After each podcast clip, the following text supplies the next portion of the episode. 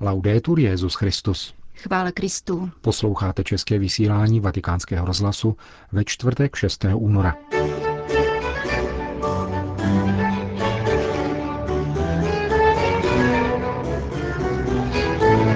Papež František dnešní homílí vyzval k prozbě o milost dobré smrti. Bylo zveřejněno papežské poselství k letošnímu Světovému dní mládeže. Petrův nástupce zreorganizoval Papežskou radu pro lajky. K těmto i dalším tématům našeho dnešního pořadu přeje pěkný poslech Jan Lázr a Jana Gruberová.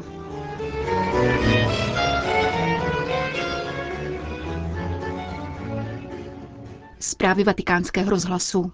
Papež se v dnešním kázáním přimši v domu svaté Marty zamýšlel nad tajemstvím smrti a vyzval, abychom prosili Boha o tři milosti. Zemřít v církvi, zemřít v naději a zanechat po sobě odkaz křesťanského svědectví.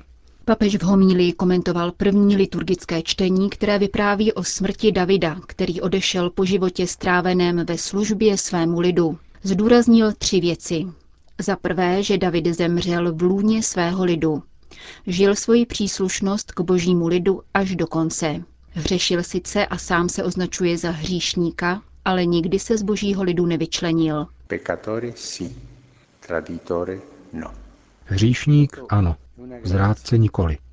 A to je milost, zůstat až do konce v lidu božím. Mít milost zemřít v lůně církve, v lůně božího lidu. A to je první bod, který bych rád zdůraznil.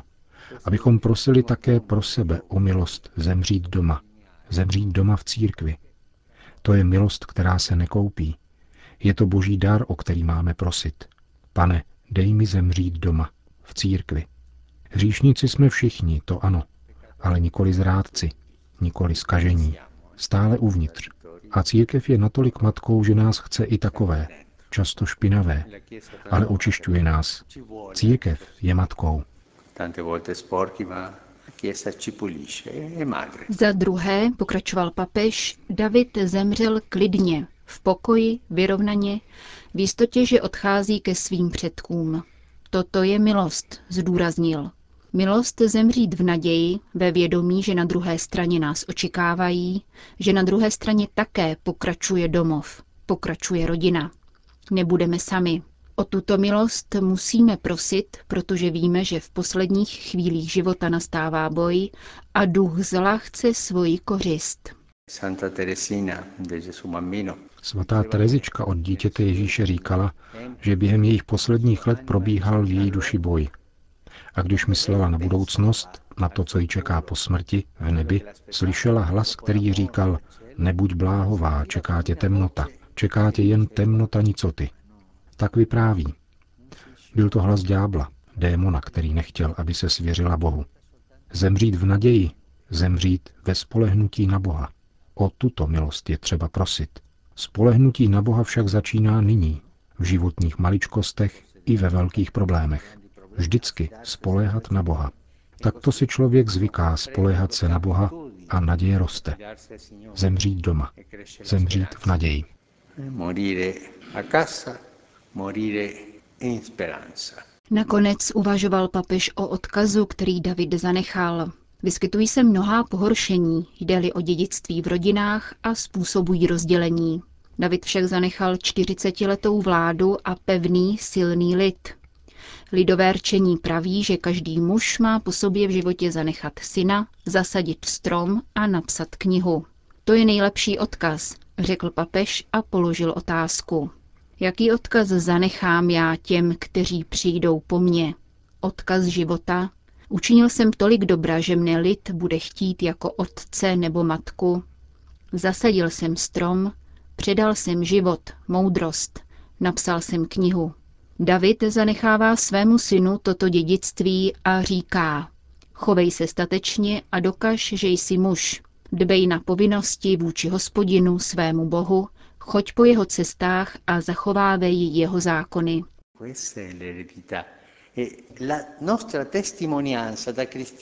Toto je odkaz.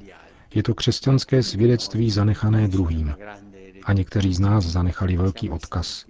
Pomysleme na svaté, kteří žili evangelium s takovou silou, že nám zanechali jako odkaz životní cestu a způsob života. Tyto tři věci se mi vybavují v srdci při četbě o Davidově smrti. Prosit o milost zemřít doma, zemřít v církvi, prosit o milost zemřít v naději, s nadějí a prosit o milost zanechat hezký odkaz, lidský odkaz, odkaz tvořený svědectvím našeho křesťanského života. Kéž nám všem svatý David vyprosí tyto tři milosti. Končil papež František dnešní ranní homílii. Vatikán. Dnešní svět vyzdvihuje úspěch za každou cenu.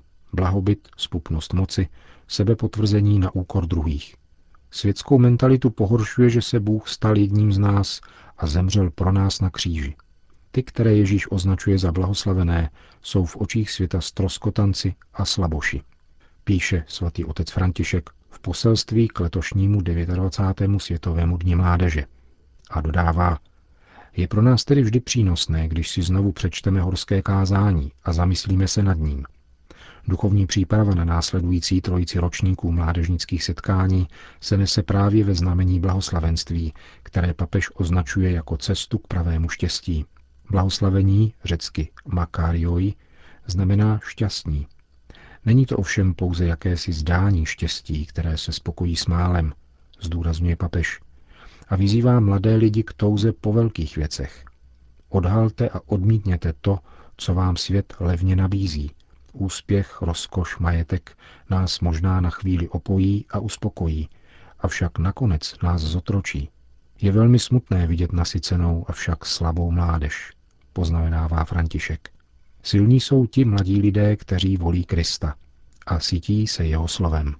Téma letošního Světového dne mládeže, který se bude v diecézích slavit na květnou neděli 13. dubna, zní Blahoslavení chudí v duchu, neboť jejich je nebeské království. Zdá se nemístné stavět vedle sebe chudobu a štěstí, podotýká papež a vysvětluje pak vlastní význam slova chudý. Řecké adjektivum ptochos, chudý, neoznačuje pouze materiální chudobu, ale znamená také žebravý, žebrající. Váže se k hebrejskému pojmu anavim, který vyjadřuje pokoru, vědomí vlastních omezení a vlastního existenciálního stavu chudoby. Pokorní a chudí anavim důvěřují Bohu a vědí, že na něm závisí.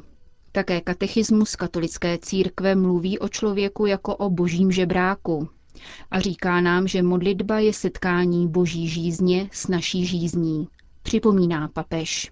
V druhé části svého poselství se pak táže, jak chudobu ducha tlumočit do života a poskytuje trojici podnětů. Za prvé se snažte osvobodit od věcí. Evangelní styl života se vyznačuje střídmostí, nepodléhá konzumu. Hledejme podstatné, zbavujme se nadbytečného a zbytečného. Je nutné najít odvahu ke štěstí a právě tak je nezbytné odvážit se ke střídmosti – vyzývá Petrův nástupce. Za druhé po nás toto blahoslavenství vyžaduje, abychom prošli konverzí ve vztahu k chudým. Musíme se naučit s chudými být, dívat se jim do očí a naslouchat jim. Nemějme ústa plná krásných slov o chudých, ale setkávejme se v nich se samotným Kristem. Dotýkejme se jeho trpícího těla. Avšak, a to je třetí bod, chudým můžeme nejenom dávat. Také oni nám mají co nabídnout, co naučit. Z jejich moudrosti máme čerpat mnohé poučení. Radí papež František a upomíná na svatého Josefa Lábre, který žil na římských ulicích, avšak byl duchovním rádcem šlechty i prelátů. V závěru poselství svatý otec upozorňuje na vztah mezi chudobou a evangelizací, která byla motem posledního světového setkání mladých v brazilském Riu. Pán chce chudou církev, která hlásá evangelium chudým, vyzdvihuje papež.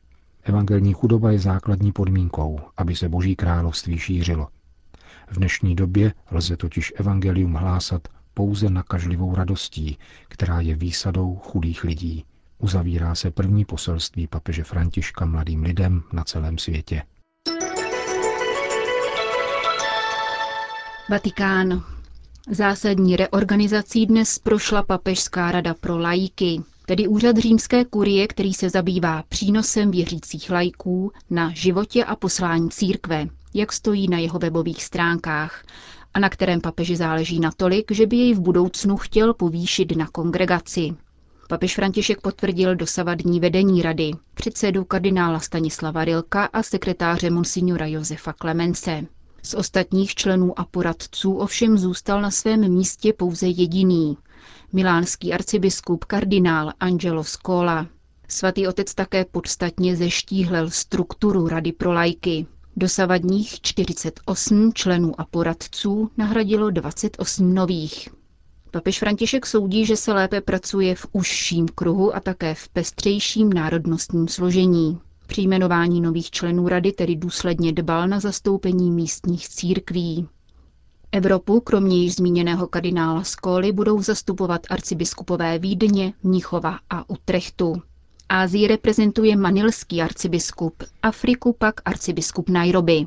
Za Ameriku budou v radě zasedat arcibiskupové Filadelfie a Ria.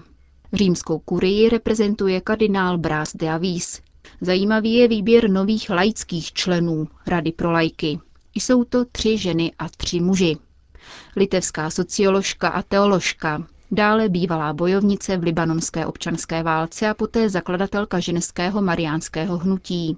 A konečně africká zástupkyně Mezinárodního sekretariátu pro ekonomii společenství. Francouzský šarm a kreativitu do rady vnese filozof a spisovatel Fabrice Hadjadí. Za Itálii nastupuje předseda katolické akce a za Španělsko komunikační expert, který vyučuje krizovou komunikaci na Papežské univerzitě Santa Croce. Mezi třinácti najmenovanými poradci figurují biskupové z Evropy a jeden z Brazílie. Akademický svět zastupují profesoři kanonického práva z Itálie a Kamerunu. V osobách svých představených a zakladatelů jsou zastoupena také některá katolická hnutí a asociace. Nicméně z rady odchází zakladatelé a předsedové jiných, možná známějších a početnějších katolických hnutí. Charismatické obnovy, neokatechumenátní cesty, Comunione Liberazione, Sant'Egidio nebo hnutí Focolare. Novou poradkyní Papežské rady pro lajky se stává také profesorka Margerite Petersová. Je ředitelkou Bruselského institutu pro dynamiku mezikulturního dialogu a autorkou pronikavých analýz nové globální etiky. Vatikán. Včera zveřejněná zpráva výboru Organizace spojených národů pro ochranu práv dítěte vyvolala velký ohlas v médiích. Italský deník Avenire se v této souvislosti ještě zeptal na názor amerického právníka Jeffreyho Lenny, který je zástupcem svatého stolce ve Spojených státech amerických. Léna tam v několika procesech hájil papeže proti pokusu učinit jej osobně zodpovědným za případy zneužívání dětí, kterých se v USA dopustili kněží. Všechny tyto pokusy skončily neúspěchem při prvním soudním stání. Americký právník se vyjádřil ke zmíněné zprávě z hlediska mezinárodního práva a konstatoval, že výbor pro ochranu práv dětí neměl žádné právo vyjadřovat se k otázce sexuálního zneužívání, kterého se dopustili kněží. Výbor se dopustil zásadního pochybení ve věci principu mezinárodního práva, když kanonickým právem nahradil územní jurisdikci, kterou měl naopak aplikovat.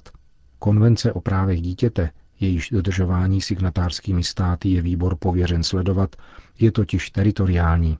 Členové výboru se pokusili tvrdit, že konvence o právech dítěte činí svatý stolec zodpovědným za všechny katolické řády a instituce, kněze a zasvěcené osoby, protože je kanonicky nadřazen katolickým diecézím ve světě.